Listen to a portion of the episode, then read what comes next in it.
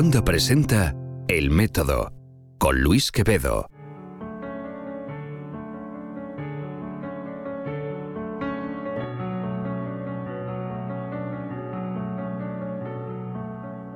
Hola, ¿qué tal? Soy Luis Quevedo, arroba Luis-Quevedo en las redes y esto es El Método, un podcast eh, objetivamente personal lleno de historias, en este caso del mundo que habitamos y que nos rodea y ciertamente político hoy, pero siempre bajo un prisma de eh, típico de los amantes de la ciencia, del pensamiento crítico, de la gente que espero que para bien se considere intelectual no por élite, sino porque usa su intelecto de la manera más productiva posible. Esto es El Método.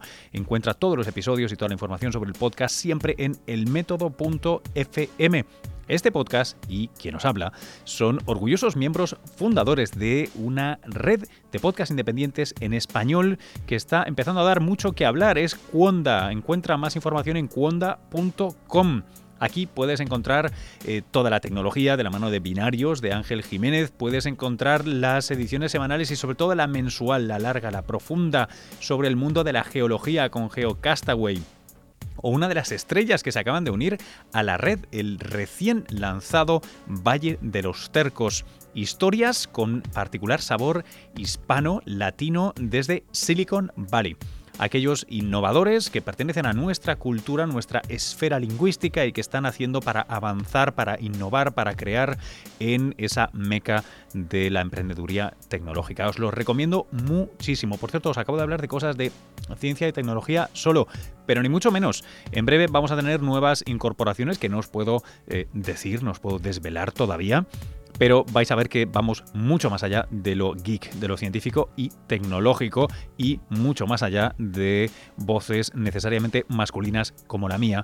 Vamos a tener mucha más diversidad en tema y género pronto, así que estad sintonizados. Ya sabéis, cuonda.com. Hoy, hoy es una hoy es una edición que creo que es necesariamente coyuntural y va a tener que ver con la política. Sabéis que yo resido en Estados Unidos, en Nueva York, y aquí acabamos de escoger a Donald Trump como el que será el próximo presidente de los Estados Unidos. Todo eso nos siembra de dudas a nivel de cómo actuará sobre el cambio climático, sobre eh, los fondos para investigación, para la ciencia, etcétera, etcétera, etcétera. Hay muchas cosas más, pero he querido eh, salirme un poco del comentario que seguro habéis oído ya. Estáis ahitos, estáis hartos de oír las mismas voces de alarma. Y he querido, de hecho, eh, reconectar con un, con un muy buen amigo, con Lorenzo Melchor, quien eh, trabaja de diplomático científico en la Embajada Española en Reino Unido con quien, por cierto, ya lo escuchasteis, los que sois fieles aquí al podcast, este verano, cuando estaba yo de visita en Manchester, en Reino Unido, por el ESOF, el Euroscience Open Forum. Entonces hablamos del Brexit y ahora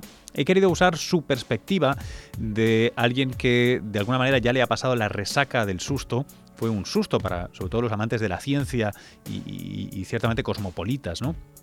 Ese Brexit que no, no se lo esperaban. Eh, bueno, pues eh, yo he querido contrastar con él cómo está viviendo él el Brexit ahora, eh, cómo ha sido unos meses después y cómo se ve desde Reino Unido lo que ha pasado aquí en Estados Unidos. Y, en el fondo, si me permitís, conversar con alguien con quien tengo mucha afinidad intelectual y con quien, de quien aprendo mucho, siempre conversando. también porque y saldrá en la conversación, ya lo veréis, una de las cosas que tristemente me alegran, y, lo digo de verdad, tristemente me alegran, no, es una paradoja necesariamente, es que eh, un documental en el que había invertido 3, 4 años de mi vida, que es En Busca del Futuro Perdido, que por temas políticos se acabó retrasando su estreno casi un año y medio. Eh, yo ya pensaba que iba a quedar de modé, que iba a quedar pasado, y la verdad es que la triste actualidad política, los resultados eh, sociales y políticos de la gran recesión están poniendo de manifiesto, están de hecho haciendo que mi documental parezca un documental hecho hace seis meses em, y no un año y medio. En fin, eh, ya veréis por qué, lo, comentamos en la conversación con Lorenzo Melchor, a quien, eh, por cierto, voy a enlazar, como siempre, sus redes en las notas del podcast. Vais a tener algunos artículos de apoyo. Eh, deciros que tenemos un email, métodopodcast.gmail.com. Allí podéis enviar vuestras sugerencias de temas, de personajes, como me han llegado esta semana. De, me podéis pedir el documental En Busca del Futuro Perdido para usos culturales siempre que queráis. Eh, faltaría más. Estoy atendiendo también algunas eh, asociaciones de padres y escuelas públicas en España para ello. Estéis donde estéis, no importa el país. Eh, en México también me lo han pedido. os lo paso encantadísimo, que para eso, para eso lo he hecho. Eh, enviadlas. Eh, si además visitáis la web y veis eh, el método.fm y además de eh, dejar un comentario, por ejemplo, en iTunes, en iVoox, en vuestra red favorita, eso os lo pido muy mucho porque nos ayudáis a llegar a nuevos pares de orejas, que tal vez les guste esto. Em, para los más osados, los más avezados, hay una, hay una pestaña de donaciones, gracias a los que cada semana dais ese paso extra y echáis un cable a mantener este podcast. Pero sobre todo, gracias a los que lo compartís en vuestras redes sociales. Eso para mí es lo más importante. El tema central de este podcast, de todo lo que hago, de mi programa diario en la televisión, CST, en el canal NTN24, sabéis, se produce aquí en Nueva York, pero se ve en 22 países y de hecho a través de Internet globalmente, em, es elevar la conciencia de especie a través del pensamiento crítico, de la ciencia y la tecnología, del humanismo, elevar la conciencia de especie, que es, yo creo, lo que nos hace falta para salir de este atolladero en el que nos hemos metido. Bueno, eh, Lorenzo Melchor, una gran conversación siempre que él participa, así que démosles las gracias. Vamos a hablar del Brexit y de cómo se ve el Brexit y Trump desde los ambos lados del Atlántico. Vamos a ello.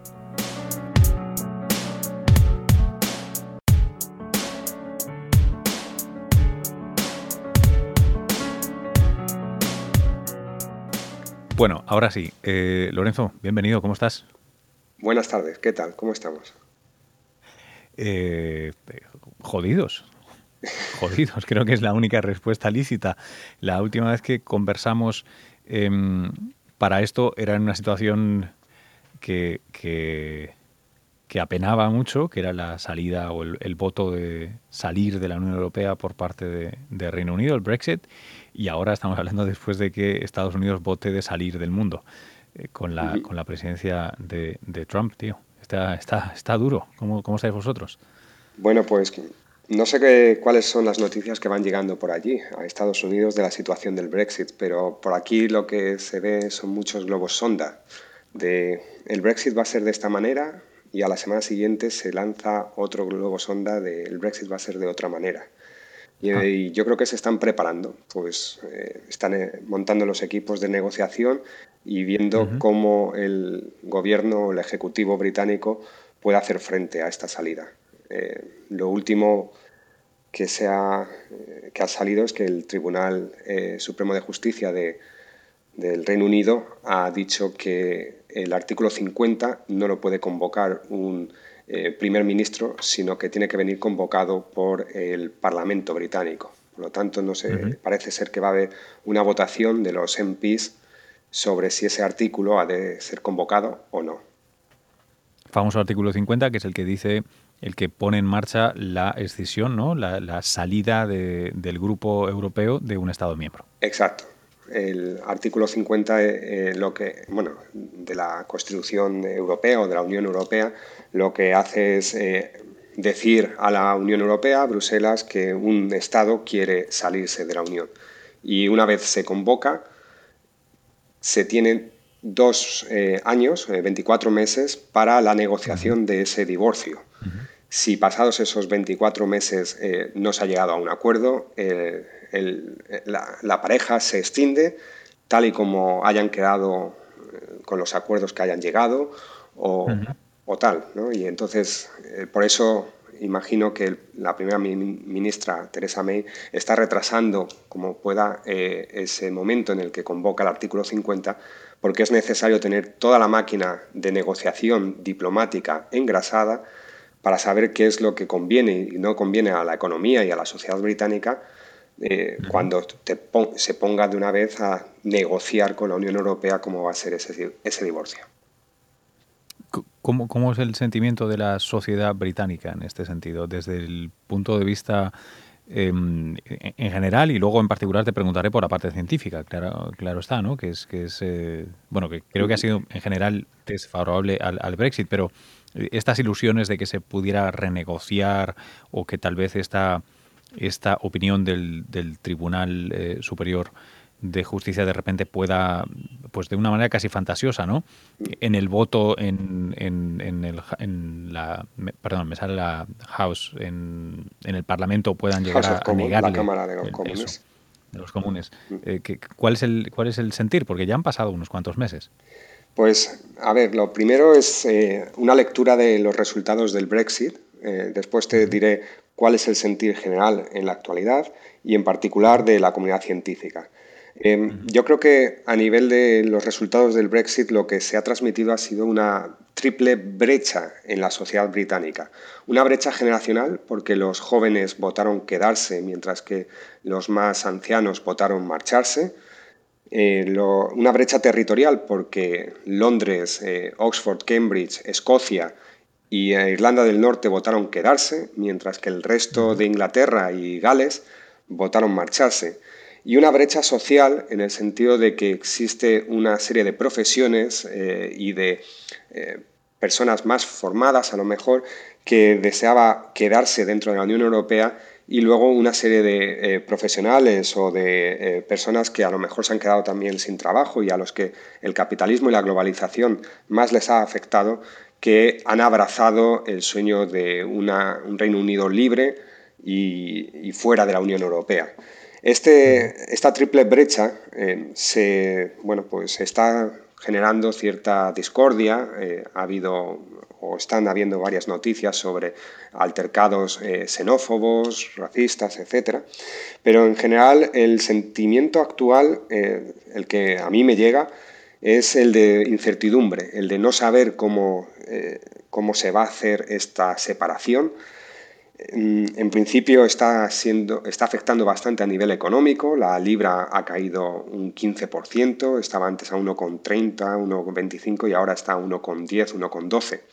Y esto lo que genera es incluso pues, eh, un encarecimiento de algunos productos en, los supermercados, que esto ya le empieza a tocar a la propia sociedad. Y está viendo cómo, cuáles son una de las conclusiones de este eh, inicio de Brexit. Y a nivel de la comunidad científica, pues eh, no sé, cabe destacar que nueve de cada diez científicos estaban a favor de quedarse dentro de la Unión Europea. Y esto es porque... Nueve de cada diez científicos. Nueve de cada diez científicos, exacto. Eh, además, hubo un movimiento asociacionista de científicos por Europa, Scientists for EU, que ha estado muy activo en redes sociales y en, periódicos, pues que estaban intentando mover el mantenerse. ¿Y esto por qué? Pues porque la Unión Europea a nivel científico al, Reino Unido le ha estado viniendo muy bien. Eh, el Reino Unido es el primer receptor neto de financiación europea eh, para investigación, desarrollo e innovación. Y concretamente para el sector universitario es, eh, sería para ellos como si tuviesen otra agencia de investigación adicional por la cantidad de fondos que, consiguen. la Unión Europea pues, eh, también ha funcionado mucho a base de generar proyectos entre distintos países. Y eso lo que ha hecho ha sido que el Reino Unido esté muy unido a, países europeos a través de la comunidad científica. Pero obviamente esta sensación de estar dentro de la Unión Europea eh, para la comunidad científica le resultaba positivo, pero ha habido una parte de la sociedad que no ha visto esa, ese lado bueno de estar conectado con el resto de países. Eh, estaba leyendo precisamente un, editorial de una revista británica, del The Economist. No sé si lo has podido leer esta, esta semana. Eh, esta semana no, todavía no he tenido tiempo. Em, decía, es que las fechas son increíbles. Em, el 9 de noviembre, que fue hace, pues mira, estamos hablando ahora mismo a día 11, pues hace dos días. El 9 de noviembre, pero no de 2016, sino de 1989, caía el muro de Berlín. Sí. Y se acababa la historia, ¿no? Oficialmente, entre la política de bloques, el, triunfaba la economía de libre mercado, el liberalismo, el capitalismo, eh, porque el bienestar de las poblaciones a este lado parecía mucho mejor, el sistema comunista era insostenible, la, URSS eh, decaía, se acabó. Bueno, otro 9 de noviembre, solo que de 2016, yo creo que eh, la historia, y, así lo dice el editorial del Economist, la historia ha vuelto, y ha vuelto cabreada. la historia no se ha acabado ni mucho menos. de hecho, estamos en una ola yo sé que eh, somos a veces muy, muy, por supuesto aquí somos muy americanocentristas, ¿no? O sea, lo que pasa en Estados Unidos nos importa más que al resto.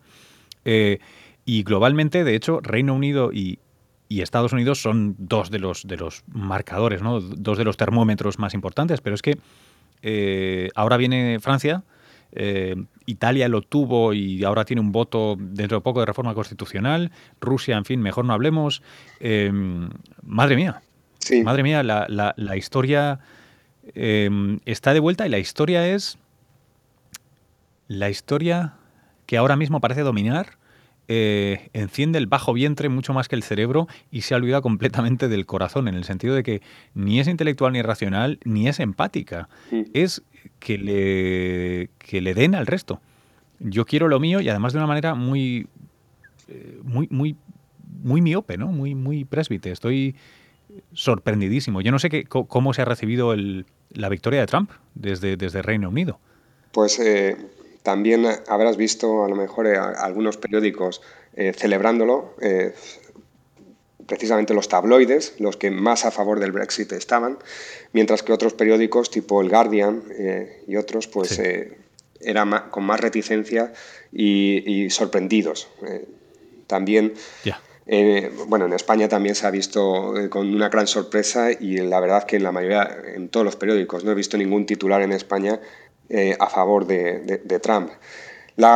Vamos, el artículo de, de, Economist que has mencionado sí que he visto el titular, no, no lo he llegado a leer entero, pero lo tengo ahora como tarea pendiente. Pero la verdad que... efectivamente, la historia es un ciclo y parece ser que volvimos, volvemos a vivir un ciclo destructivo, un ciclo eh, en lugar de, eh, generar bloques y, expansivo de eh, echar abajo fronteras, es de levantarlas. Y todo esto pues, viene pues, de ocho años atrás de una crisis económica. toda crisis económica acaba siendo una crisis social y al final la crisis social acaba siendo una crisis política. Y todo esto llega con tiempo. O sea, la crisis económica fue hace ocho años, la crisis social empezó a fraguarse con la pérdida masiva de empleo y demás, y ahora es la crisis, eh, llega la crisis política. Y en definitiva, pues la crisis económica ha sido mm, una crisis del capitalismo y ha sido quizás una de las primeras crisis globales eh, que ha afectado a la mayor parte del mundo. Y es que eh, efectivamente antes pues estaba un bloque, era el capitalismo, y estaba otro bloque que era el comunismo, pero con la caída del muro de Berlín el capitalismo pues eh, ha estado más bien libre y eh, ha estado evolucionando de manera diferente en ciertos países, pero siempre llevando hacia una globalización que además ha sido abrazada también por la propia sociedad. La propia sociedad demanda eh, productos más baratos día tras día, ropa más barata, que esa ropa no puede llegar a producirse en el propio país porque la mano de obra es cara y entonces tiene que ir a países pues países como China, India, etcétera, donde eh, la mano de obra es más barata. Y claro, para que ellos estén un poco mejor, nosotros tenemos que estar un poco peor. Se extiende además que en este capitalismo las ciudades capitales de países han pasado a dar un salto y a convertirse en capitales del mundo. Hablo de Londres, hablo de Nueva York y hablo de otras ciudades que ya no están compitiendo con Manchester o con Washington o Los Ángeles por convertirse en las capitales económicas de su país, sino que están compitiendo con París, con Londres, con eh, todas estas eh, ciudades, e incluso en el este asiático, que están muy pujantes y que están luchando entre ellas. Y esto lo que genera es una desigualdad territorial dentro de un propio país que hace que eh, el modelo económico que se lleva en Londres no sea posible en otras zonas del, eh, Reino Unido. Y eso lo que hace es dejar fuera a, una serie de trabajadores que no están formados para los trabajos que se puedan demandar en Londres, porque han quedado fuera del sistema y no pueden entrar a trabajar en empresas eh, o no entran a trabajar en suficientes empresas en estos países suyos porque esas empresas se han externalizado a otros países cuya mano de obra es más barata. Entonces, tanto el Brexit como eh, la dinámica de la elección de Trump creo que es este sentimiento de cabreo, de haber perdido trabajos, de haberse sentido desplazados en este mare magnum capitalista y en esta lucha, esta carrera que están teniendo las grandes ciudades del mundo, eh, pues se han sentido desplazados, sin trabajo, sin medidas sociales, viendo que eh, inmigrantes conseguían los mismos trabajos que ellos intentaban conseguir. y, claro, en esos momentos, aquel que te dice, mm, hay que cambiar esto, eh, te voy a dar tanto trabajo, eh, vamos a cerrar fronteras para que dar este trabajo a los británicos y no a los polacos que vengan, por ejemplo, pues hacen que votes de manera visceral y, llevado más por los sentimientos que por el nivel intelectual. Eh, siento si me he extendido bastante, pero claro. No, no, es, es yo creo que es súper razonable todo lo que estás diciendo a mí. Mira, ¿sabes, ¿sabes a mí lo que me preocupa? Eh, eh, esto, en, el peor, en el peor de los escenarios imaginables, yo que pensé que, porque he invertido 3, 4 años de mi vida en hacer un documental que, estrené el 30 de septiembre. Muy bueno, por cierto. En el que, gracias, en el que de repente pensé, porque venía inspirado por, por el, la resaca de la crisis económica en España y globalmente, pero sobre todo en España, ¿no? Que es, mm. que es o en el mundo hispano, que es, que es lo que a mí más me preocupa, simplemente porque lo tengo más cerca y considero que le puedo comunicar mejor algunas ideas, ¿no? Eh, pues yo llegué a pensar que, de alguna manera iba a quedar de modé, iba a quedar tarde porque se retrasó el estreno del documental, un año y pico. Y para mi desgracia eterna, todo esto que está sucediendo, de repente, cuando ganó Trump, pensé, pero si es que de esto estoy hablando en el documental, ¿cómo puede estar sucediendo? En el documental yo hablo del colapso de los Maya, mm. y el colapso de los Maya es, eh, como se ha dado tantas veces en la historia, ¿no? Eh, solo te das cuenta del daño ecológico, sea en el medio ambiente o sea en la sociedad, ¿no? en la política, que has causado, cuando externalidades te llevan a una situación donde eh, te, ves frágil. Es decir, tú puedes sobreexplotar un medio y no te vas a dar cuenta hasta que no venga una sequía, cuando será cuando ya no tienes cojín posible, ¿no? No tienes amortiguación. Mm. Em, lo que está pasando ahora, lo que ha pasado creo con Reino Unido, pero lo que sobre todo he visto de primera mano aquí sentado desde Manhattan, eh, lo que pasa en Estados Unidos ha sido precisamente eso. Se ha erosionado la calidad democrática de este país por más de una década, se han olvidado de valores dignos eh, mínimos de convivencia y de política, se ha olvidado de para qué es la política. La gente piensa que la política es para eh, ganar el poder y hacerlo por turnos eh, y quien tiene el poder pues manda. Cuando la política no es para eso, la política es sabiendo que nos vamos a partir la cara porque pensaremos cosas distintas, ¿cómo conseguimos de manera más eficiente no partirnos la cara? Entonces, nadie nunca va a tener razón, nadie nunca se va a llevar el gato al agua en un sistema político democrático. Al revés, es la manera de minimizar los roces que tenemos. Los vamos a seguir teniendo, ¿no? Pero como aquí estamos hablando en términos absolutos desde hace mucho tiempo, al final, ¿la gente que ha hecho? Pues elegir a alguien que habla de manera absoluta. Sin más, o sea, es, completamente lógico. Y lo que, lo que yo me planteo, y perdona que ahora soy yo el que se está extendiendo, pero eh, lo, que yo me planteo, y creo que es, que es muy pertinente a este podcast en el que, en el que hablamos con, científicos como tú, con gente que, piensa, que, le da la cabeza, que usa el pensamiento crítico, es, eh, miremos un momento en el espejo. ¿Qué es lo que hemos hecho mal? Porque yo creo, yo estoy convencido de que hemos hecho cosas mal las élites intelectuales, progresistas, liberales. Mm. Creo que hemos hecho cosas mal. Creo que nos ha faltado, y esta es mi, mi opinión estrictamente personal, creo que nos ha faltado eh, empatía. Eh, realmente hemos mirado hacia abajo, por encima del hombro, a, lo que aquí se llama white trash, a los rednecks, a la gente que no piensa como nosotros, que no es tan sofisticada, que no pide cócteles en bares en Manhattan o en Londres, em, de manera explícita o implícita, ¿eh? pero lo hemos hecho. Em, por tanto, hemos fallado en un criterio básico de humanismo. Y luego creo que hemos confundido. Eh, o sea, tomamos los valores de la ilustración y por el camino nos olvidamos de para qué eran, qué, objetivos perseguían. Em, y hemos aplicado, eh, yo creo, ¿eh?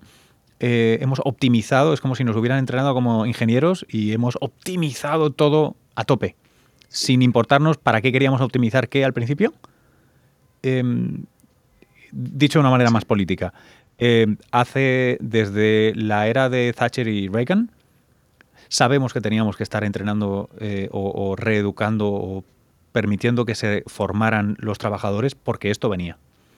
Tú estás en Reino Unido, los luditas, el ludismo es una palabra eh, perfectamente entroncada en la historia británica.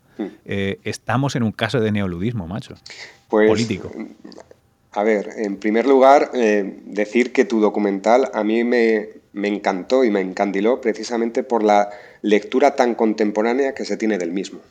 viene en un momento ideal especialmente cómo termina el documental, pues con la cobertura de, de la civilización maya y con la que nos puede eh, nos podemos unir eh, con tantos siglos de por medio emocionalmente porque bueno nos estamos fastidiando el medio ambiente y tarde o temprano eh, la Tierra va a decir basta y en ese momento pues lo mismo no es solo una civilización sino toda la humanidad la que se queda sin, la que se extingue. Pero bueno, eh, sin querer ser tan catastrófico, y después volveremos con esto del medio ambiente y lo relacionaremos con Trump, eh, efectivamente me parece que eh, hemos fallado en una falta de empatía y en una falta de conexión entre los dirigentes políticos y la sociedad. Parece, y ha llegado a la sociedad, el hecho de que los políticos han estado al servicio de las grandes empresas y no al servicio de la sociedad.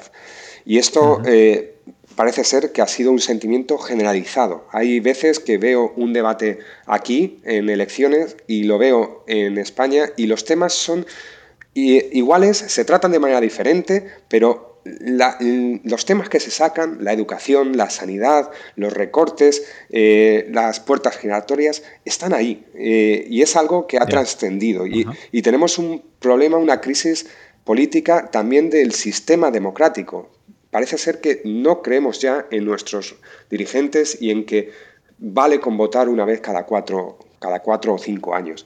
También lo que ha sucedido es que entre eh, la, la clase política se ha favorecido los bandos. Eh, tú eres de izquierdas, de derechas, de arriba, de abajo, porque eso alimenta pues, el, forofismo y el sentirte de, eh, de una tribu. ¿no? Claro, las tribus, eso es. Eso Exacto. Y por último, pues eh, mencionas lo del ludismo y los valores de la ilustración. Y efectivamente creo que en todo el mundo, y especialmente en los países ricos, eh, está habiendo una falta de formación de trabajadores adecuada para, eh, para lo que se nos viene encima, la cuarta revolución o la revolución de las máquinas y digital. Y eso lo que va a hacer es acentuar más la brecha entre aquellas personas que eh, son capaces, dinámicas, ágiles y eh, abrazan eh, las nuevas mejoras tecnológicas y aquellos que se quedan ya desde pequeños fuera de ese, de ese círculo y que dentro de 30, 40 años van a sufrir todavía más porque el trabajo va a automatizarse un montón y, van, y es necesario la creación de nuevos puestos de trabajo, de nuevas profesiones que hoy en día no estamos eh, entrenando. Y de hecho, esto de la formación de trabajadores, eh, aquí incluso en la eh, Cámara de los Comunes, la Comisión Parlamentaria de Ciencia y Tecnología, hace un mes así, lo ha denunciado. Bueno, lo ha denunciado, ha, ha dado un toque de atención al, al gobierno británico para decirle que no se está formando eh, adecuadamente a las nuevas generaciones en ingenierías, en programación, en cuestiones tecnológicas, que queramos o no, van a llegar y que tenemos que prepararnos si queremos en el futuro tener una sociedad con profesionales que puedan encontrar trabajo. Y si queremos, de hecho, compartir los beneficios de, no, no olvidemos, a, mí hay una cosa siempre que, me hace gracia y creo que se, deriva de, cómo acabamos interpretando esta ideología que supuestamente ganó en el 89 la historia, ¿no? El, capitalismo de libre mercado, está muy fundamentado en, una interpretación súper sesgada de Darwin. Eh, esta, idea de que eh, el mercado es eh, la selección natural. Eh, para la competencia económica y que por tanto son los actores que triunfan los que debían haber triunfado, porque así lo, así lo demuestra el mercado, ¿no? Eh, y esta idea de que, por tanto, el éxito es tuyo. Eh, tú eres responsable del éxito. Cuando de un lado es absolutamente ridículo, es este típico argumento de las infraestructuras son de todos, las hemos pagado todos, las hemos construido todos, y de otro si, lo llevas al extremo, y, sé que va a ser extremo esto, y pido disculpas porque sé que voy a exagerarlo un poco, pero, pero bear with me, como se dice aquí. Em, o sea, tu éxito no es tuyo. Eh, tienes tus genes que no son tuyos, que, te han sido dados, tienes un temperamento con el que naces, tienes una educación que te han dado, o sea, que tengas o no derecho a una educación, eso es una externalidad para ti, tú no, tú no puedes escoger eso. Cómo tú reaccionas, cuáles son tus compañeros en clase, el hecho de que no te atropellara una moto cuando tenías 10 años y te dejara cojo, el, todo eso son externalidades. Eh, está muy bien eh, eh, adorar a, la voluntad personal y al individuo, pero, pero es parte y muy poca parte de la historia, creo. Es, hemos, hemos, o sea, tuvimos tanto miedo a la mentalidad de grupo por lo que pasó en Europa, yo creo, en, principios del siglo XX, ¿no? Principio y mitad del siglo XX, que hemos erradicado la idea de que el grupo sea importante. Y, hemos construido una mitología del éxito personal y, la excelencia y el talento que es ridícula, que yo creo que su sacerdote supremo, al menos para mí de una manera bastante jocosa y divertida, es Steve Jobs y Apple. Esta idea de que hay un genio creador. Sí, eh, efectivamente, o sea, bueno, la verdad es que desde hace ciento y pico años, pues la sociedad se ha limitado, por una parte, pues eh, las teorías de Darwin, eh, que trasladada al aspecto económico, pues ha hecho el darwinismo social, el darwinismo económico, el capitalismo eh, sin una regulación extrema, etc. Y por otra parte, bueno, pues Marx y Engels, el capital y bueno, la manera en la cual el Estado es el garante de la redistribución de la riqueza y de queriendo asegurar el éxito personal, bueno, pues aquellos que están en la, en, la parte más arriba, de la, en, la en, la cúspide de la pirámide de la riqueza, pues hay que, eh, hay que redistribuir esa riqueza para asegurar que la gente que está en la base pueda eh, subir un poco. ¿no? Y eh, en esa dicotomía, pues la verdad, se ha basado todo el siglo, el siglo pasado y ha habido distintos modelos hasta tal punto, bueno, pues que el modelo del comunismo, que es eh, Marx llevado al extremo, pues eh, ha llegado a fallar. Y a lo mejor lo que hemos visto ahora es que el capitalismo llevado al extremo, con una socialdemocracia vendida al, eh, capital, pues se ha también estrellado. Y ahora lo que tenemos que hacer, lo que vienen diciendo muchos tertulianos o, especialistas, tal, es reinventar el capitalismo. El miedo personal que yo tengo es que, bueno, pues el capitalismo se nutre de crisis cada 7, 10 años, ¿no? Bueno, pues esta ha sido la crisis del ladrillo, eh, antes fue la crisis de Internet y eh, el efecto 2000 y antes había sido la crisis del petróleo. Entonces, dentro de 7 años o 10 o 15, pues puede que eh, venga otra.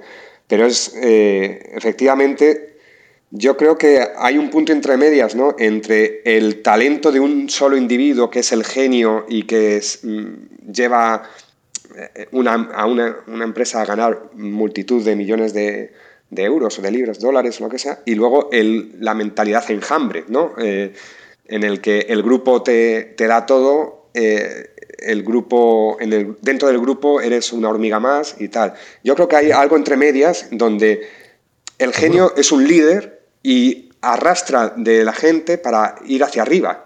Yo lo que quiero es, eh, pues cuanta mayor progresión pueda existir, mayor igualdad de oportunidades, mejor podemos garantizar pues, una sociedad eh, igualitaria o con equidad, ¿no? Sí, para, mí es, es, un concepto que yo al principio a regañadientes y al final lo estoy abrazando, lo estoy haciendo mío totalmente, es conciencia de especie. Conciencia de especie. Conciencia de especie. Acuérdate de la especie primero. Exacto, porque, Luis, eh, como Steve Jobs, pues ahora mismo otro eh, mito de éxito personal es Donald Trump. Y, oh, por favor. Eh, un hombre ah. hecho a sí mismo, que empresario de éxito y tal, que ahora encima acaba de ser presidente, acaba de ser elegido presidente de los Estados Unidos. ¿no? Entonces, queremos eh, implantar ese modelo o queremos implantar un modelo de, bueno, pues alguien con éxito y con visión de, especie, como tú mismo has dicho, ¿no? porque quizás Trump lo que carece es precisamente de esa visión a largo plazo. Eh, si hacemos caso a lo que ha venido diciendo sobre la ciencia, sobre el medio ambiente a lo largo de los últimos años y en la campaña, pues su elección es una mala noticia para la ciencia eh, estadounidense la ciencia global. Completamente. Eso y para el, y para el clima, porque Obama estaba apretando, estaba eh, además tomando una posición de liderazgo relativa, como siempre, porque podemos criticar todas las hipocresías de los grandes poderes y las inercias de, las economías enormes como la de este país o la de China, pero, hey, eh, tarde, pero ha tomado una iniciativa y esto, vamos, casi todo el mundo sabe ahora que se va a ir eh, por, el, por el retrete, desgraciadamente. Y en temas de clima, eh, cuatro años no son moco de pavo, no, no es poca cosa. Cuatro años de cambios y sobre todo de cambios fuertes legislativos. Aquí en Estados Unidos teníamos una, un proyecto para eh, poner muy difícil el tema del uso de carbón en generación eléctrica y la idea de tener que tener centrales de generación de energía limpias, mucho más limpias, que ha sido muy, muy, muy controvertida aquí en Estados Unidos. Era una iniciativa de Obama y sabemos que eso no va a progresar en una administración eh, Trump por no hablar, por ejemplo, del, seguro médico y estas cosas. ¿eh? O sea, todo esto va a ser muy, muy, muy contestado. Pero eh, en el fondo, ¿sabes qué? No, quiero entrar tanto en el detalle político. Hay una cosa que me, que me, importa más y me interesa más preguntarte a ti, eh, precisamente, que es, tú que estás en, en esa en esa, por cierto, eh, animo a todos los que escuchéis esto a que escuchéis la conversación anterior que, tuve con Lorenzo en Manchester, donde hablábamos mucho más de su carrera y de su rol ahora mismo como diplomático de la ciencia española en Reino Unido, porque es súper, súper interesante y ahora no nos vamos a contar esto por 30 minutos más. Pero lo que sí quiero es, en esa condición que tienes tú de científico pasado a la diplomacia y por tanto en una esfera un tanto política y de casi de acción social, o al menos yo cuando pienso en ti, pienso en alguien que, está como actor social. Más que estrictamente político. Em, ¿qué, hacemos los científicos, amigos de la ciencia, fans del pensamiento crítico? Además de tener que pensar mucho, ¿eh? entiendo que no me vas a dar la respuesta, bueno, si la tienes, dánosla, pero, pero ¿qué, hacemos? ¿Qué, hacemos? Vale, pues eh, esto era un tema que te lo quería sacar yo, pero menos mal que eh, estás tú de entrevistador y, lo, has sacado, ¿no? Está muy bien. Efectivamente, en la, anterior cita que tuvimos hablamos mucho de, mi trabajo actual, que es diplomacia científica, ¿vale? Y tanto el Brexit como ahora la elección de Trump es una mala noticia y un jarro de agua fría para la diplomacia científica de ambos países.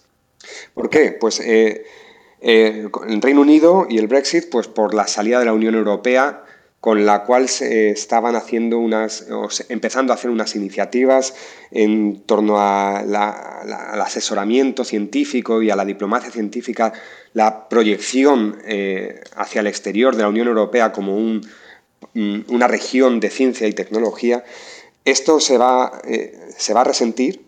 Y por otra parte, en Estados Unidos, la amenaza de, Trump de salirse del Tratado de París, que había sido capitaneado por Cristina Figueras eh, y había sido un claro ejemplo de éxito de la diplomacia científica, el lograr conseguir que tanto China, Estados Unidos como el resto de los países, pues para 2020 o, bueno, el reto era que no pudiese subir más de 1,4 grados la temperatura global del planeta.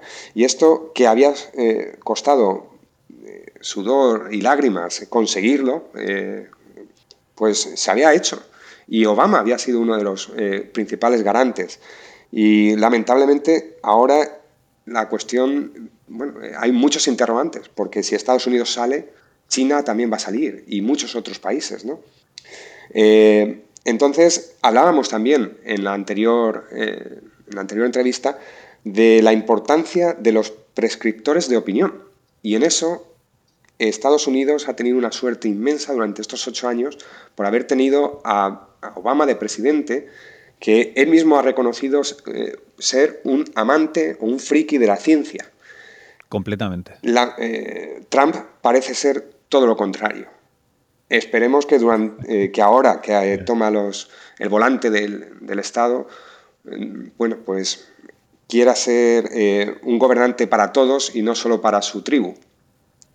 Dicho eso, ¿qué es lo que hay que hacer desde la comunidad científica? Pues la comunidad científica en el Reino Unido con el tema del Brexit está moviéndose mucho, moviéndose mucho para asegurarse que el Brexit afecte lo menos posible a la colaboración internacional y, bueno, a las redes internacionales que se han montado y a la movilidad de los científicos y tecnólogos de unos países a otros.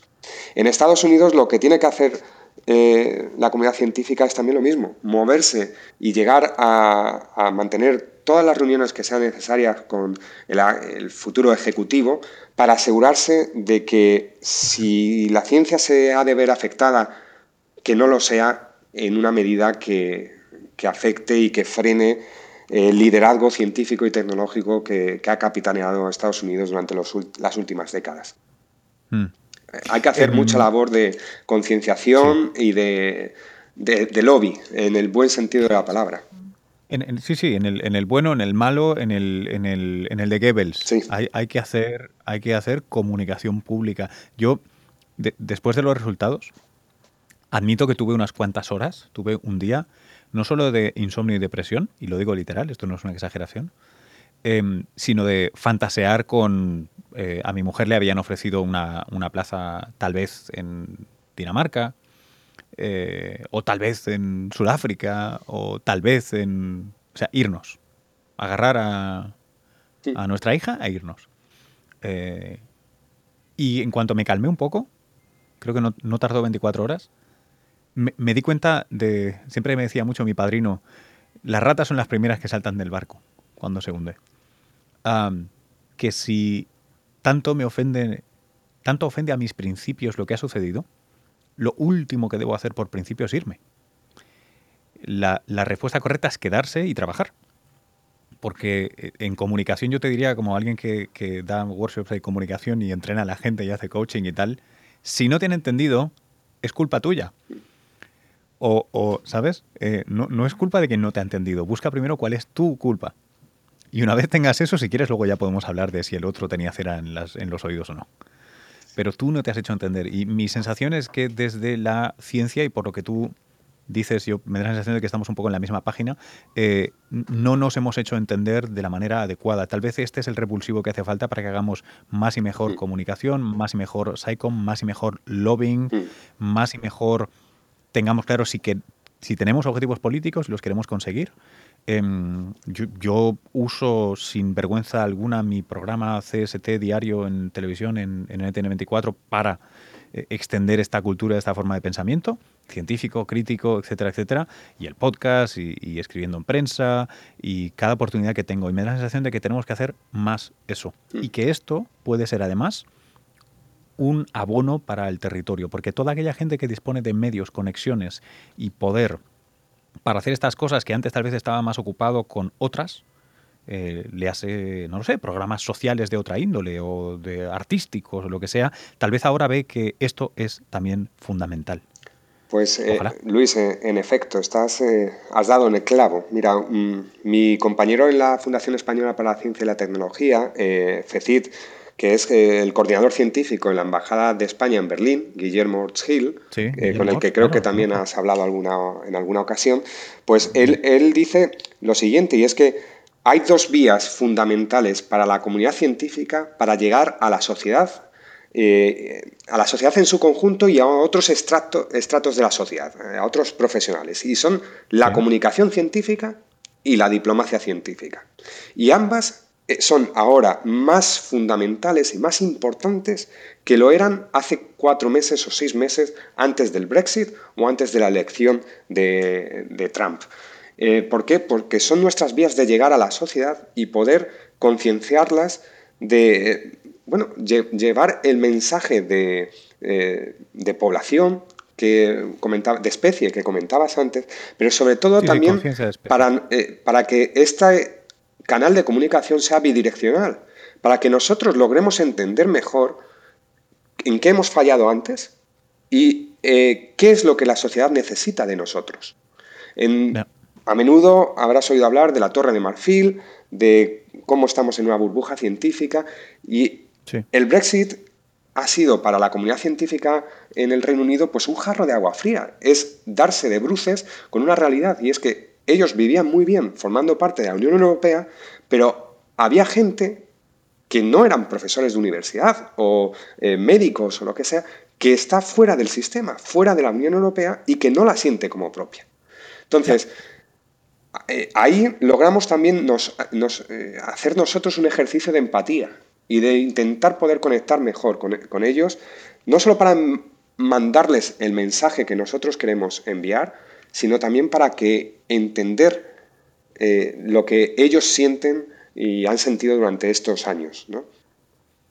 Es, un, es un mm, mm, estoy leyendo en tus palabras un mensaje de apertura, básicamente lo que no podemos, o sea, sabemos que, los científicos estáis o habéis estado, bueno, que narices habéis estado, estáis en una torre de marfil, figurada o no. El problema es que además tiene las puertas cerradas. Si a mí no me está mal que haya una torre de marfil para que la gente se retire a tener pensamientos profundos. Eh, lo que me preocupa luego, y, es una cosa que, repito, reitero, tratamos en el programa de televisión muchas veces y en otros medios, es eh, ¿por qué no entra otra gente y por qué no se sale de vez en cuando para ver qué tal va? ¿no? Es un poco la metáfora aquella, ¿recuerdas la historia de, de, Buda? Esta, esta historia de, de, este príncipe que lo tiene todo y el, lo que lo transforma es salir y ver la pobreza entre la que vive la, la gente, sus súbditos. Eh, a veces pienso que es un poco eso lo que está pasando con, con, la academia, que es que la gente no sale, macho. Y cuando sale eh, es demasiado righteous, como se dice aquí, ¿no? Eh, me, dejas hacer un poco de... Tiene la razón. Me dejas hacer un poco de, publicidad. dale. Mira, eh, precisamente uno de los programas que he puesto en marcha yo en, la Embajada de España en Londres es Embajadores para la Ciencia. Es un programa en el que nueve científicos han estado trabajando con nueve diplomáticos. Y los científicos han visitado a los diplomáticos en su día a día y, también al revés, los diplomáticos han visitado a los científicos y han visto cómo es, eh, funciona la universidad, el centro de investigación o la empresa. Pero es que los científicos han visto qué es lo que hacen los diplomáticos y... Eh, pues ya sea en comercio, en turismo, en, transportes, en, todas las cuestiones. Y esto lo que hace es que eh, la comunidad científica también vea cómo, eh, está en, eh, cómo es el engranaje de la sociedad y cómo diplomáticos o políticos tienen que atender a los científicos, pero es que también tienen que atender a un montón de sectores profesionales, de organizaciones, de empresas que les están pidiendo hacer y tomar una serie de decisiones. Es fundamental que los científicos mm, contactemos con estos grupos, eh, pues ya sean diplomáticos, pero sobre todo políticos, y eh, les hagamos entender cuál es el valor de nuestro trabajo. No solamente por decir, mm, por favor, no nos recortéis dinero, no. Hay que decir, mira, si invertís una libra en esto, va, eh, va, a generar una libra con 30 en todo el beneficio, más el beneficio social que traemos eh, eh, por el hecho de que una universidad esté en este barrio y no, no y no en otro. Es imbricarnos con la sociedad y eso lamentablemente pues no se ha hecho tan a menudo. yo creo que la crisis ha sido un toque de atención, especialmente para la comunidad científica española, que yo personalmente soy optimista y he visto en estos últimos siete años que la comunidad científica española, si bien ha sufrido mucho, también ha empezado a salir más que antes a, dar a entender a la sociedad qué es lo que ellos están haciendo. Eh, por lo tanto, sí, esa apertura. Y volviendo con lo de Embajadores para la Ciencia, la conclusión, el mensaje fundamental de las nueve parejas es que esto les había hecho salir de su zona de confort ver más allá de su burbuja científica o de su burbuja diplomática y, fomentar un pensamiento lateral, eh, conectar ideas eh, y realizar actuaciones que porque no estén en tu campo no tienen por qué ser eh, negativas, sino que puede ser, tener un efecto multiplicador, de hecho. y, bueno, pues la, la experiencia ha sido muy positiva y se van a poner en marcha algunas acciones precisamente gracias a ello que no se hubiera hecho de otra manera. Qué buena cosa, tío. Ojalá. Ojalá, ojalá. Eh, Lorenzo, eh, gracias, como siempre, por, una fantástica conversación. Eh, espero que, nos veamos pronto eh, en la tele nuevamente o aquí en el podcast. Gracias a ti, Luis. Y, ojalá sea para celebrar pasos en la, en la, dirección adecuada o en la dirección que más nos gustaría. Voy a, voy a ponerlo así. No, es que tengamos patente de curso sobre lo que es adecuado, ¿no? pero sí que estaría bien que fuera en otra, en otra dirección. Y lo más importante, que, que fomentemos la cultura de, de especie, efectivamente. Ahí está, cultura y conciencia de especie. Ha sido un placer, Luis, como siempre. Igual. Hasta la próxima. Un abrazo, hasta la próxima.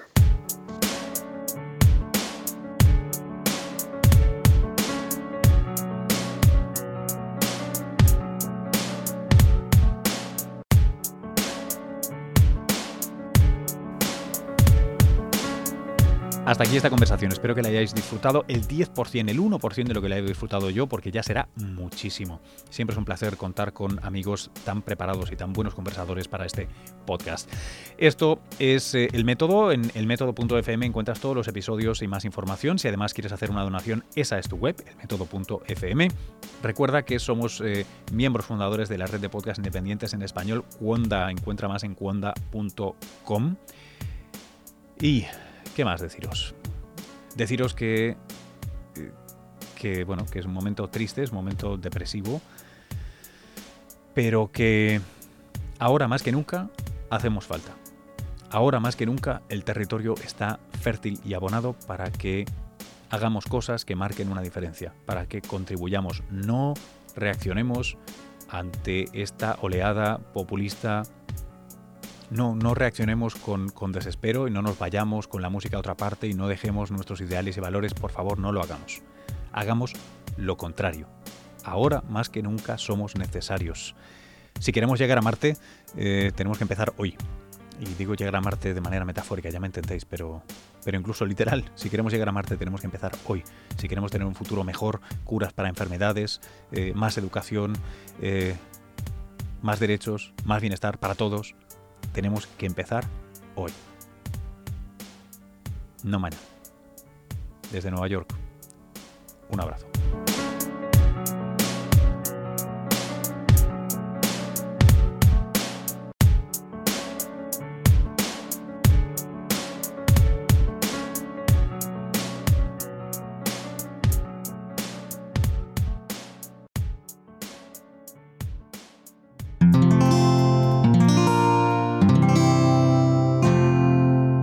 Escuchar más capítulos de este podcast y de todos los que pertenecen a la comunidad Cuonda en cuonda.com.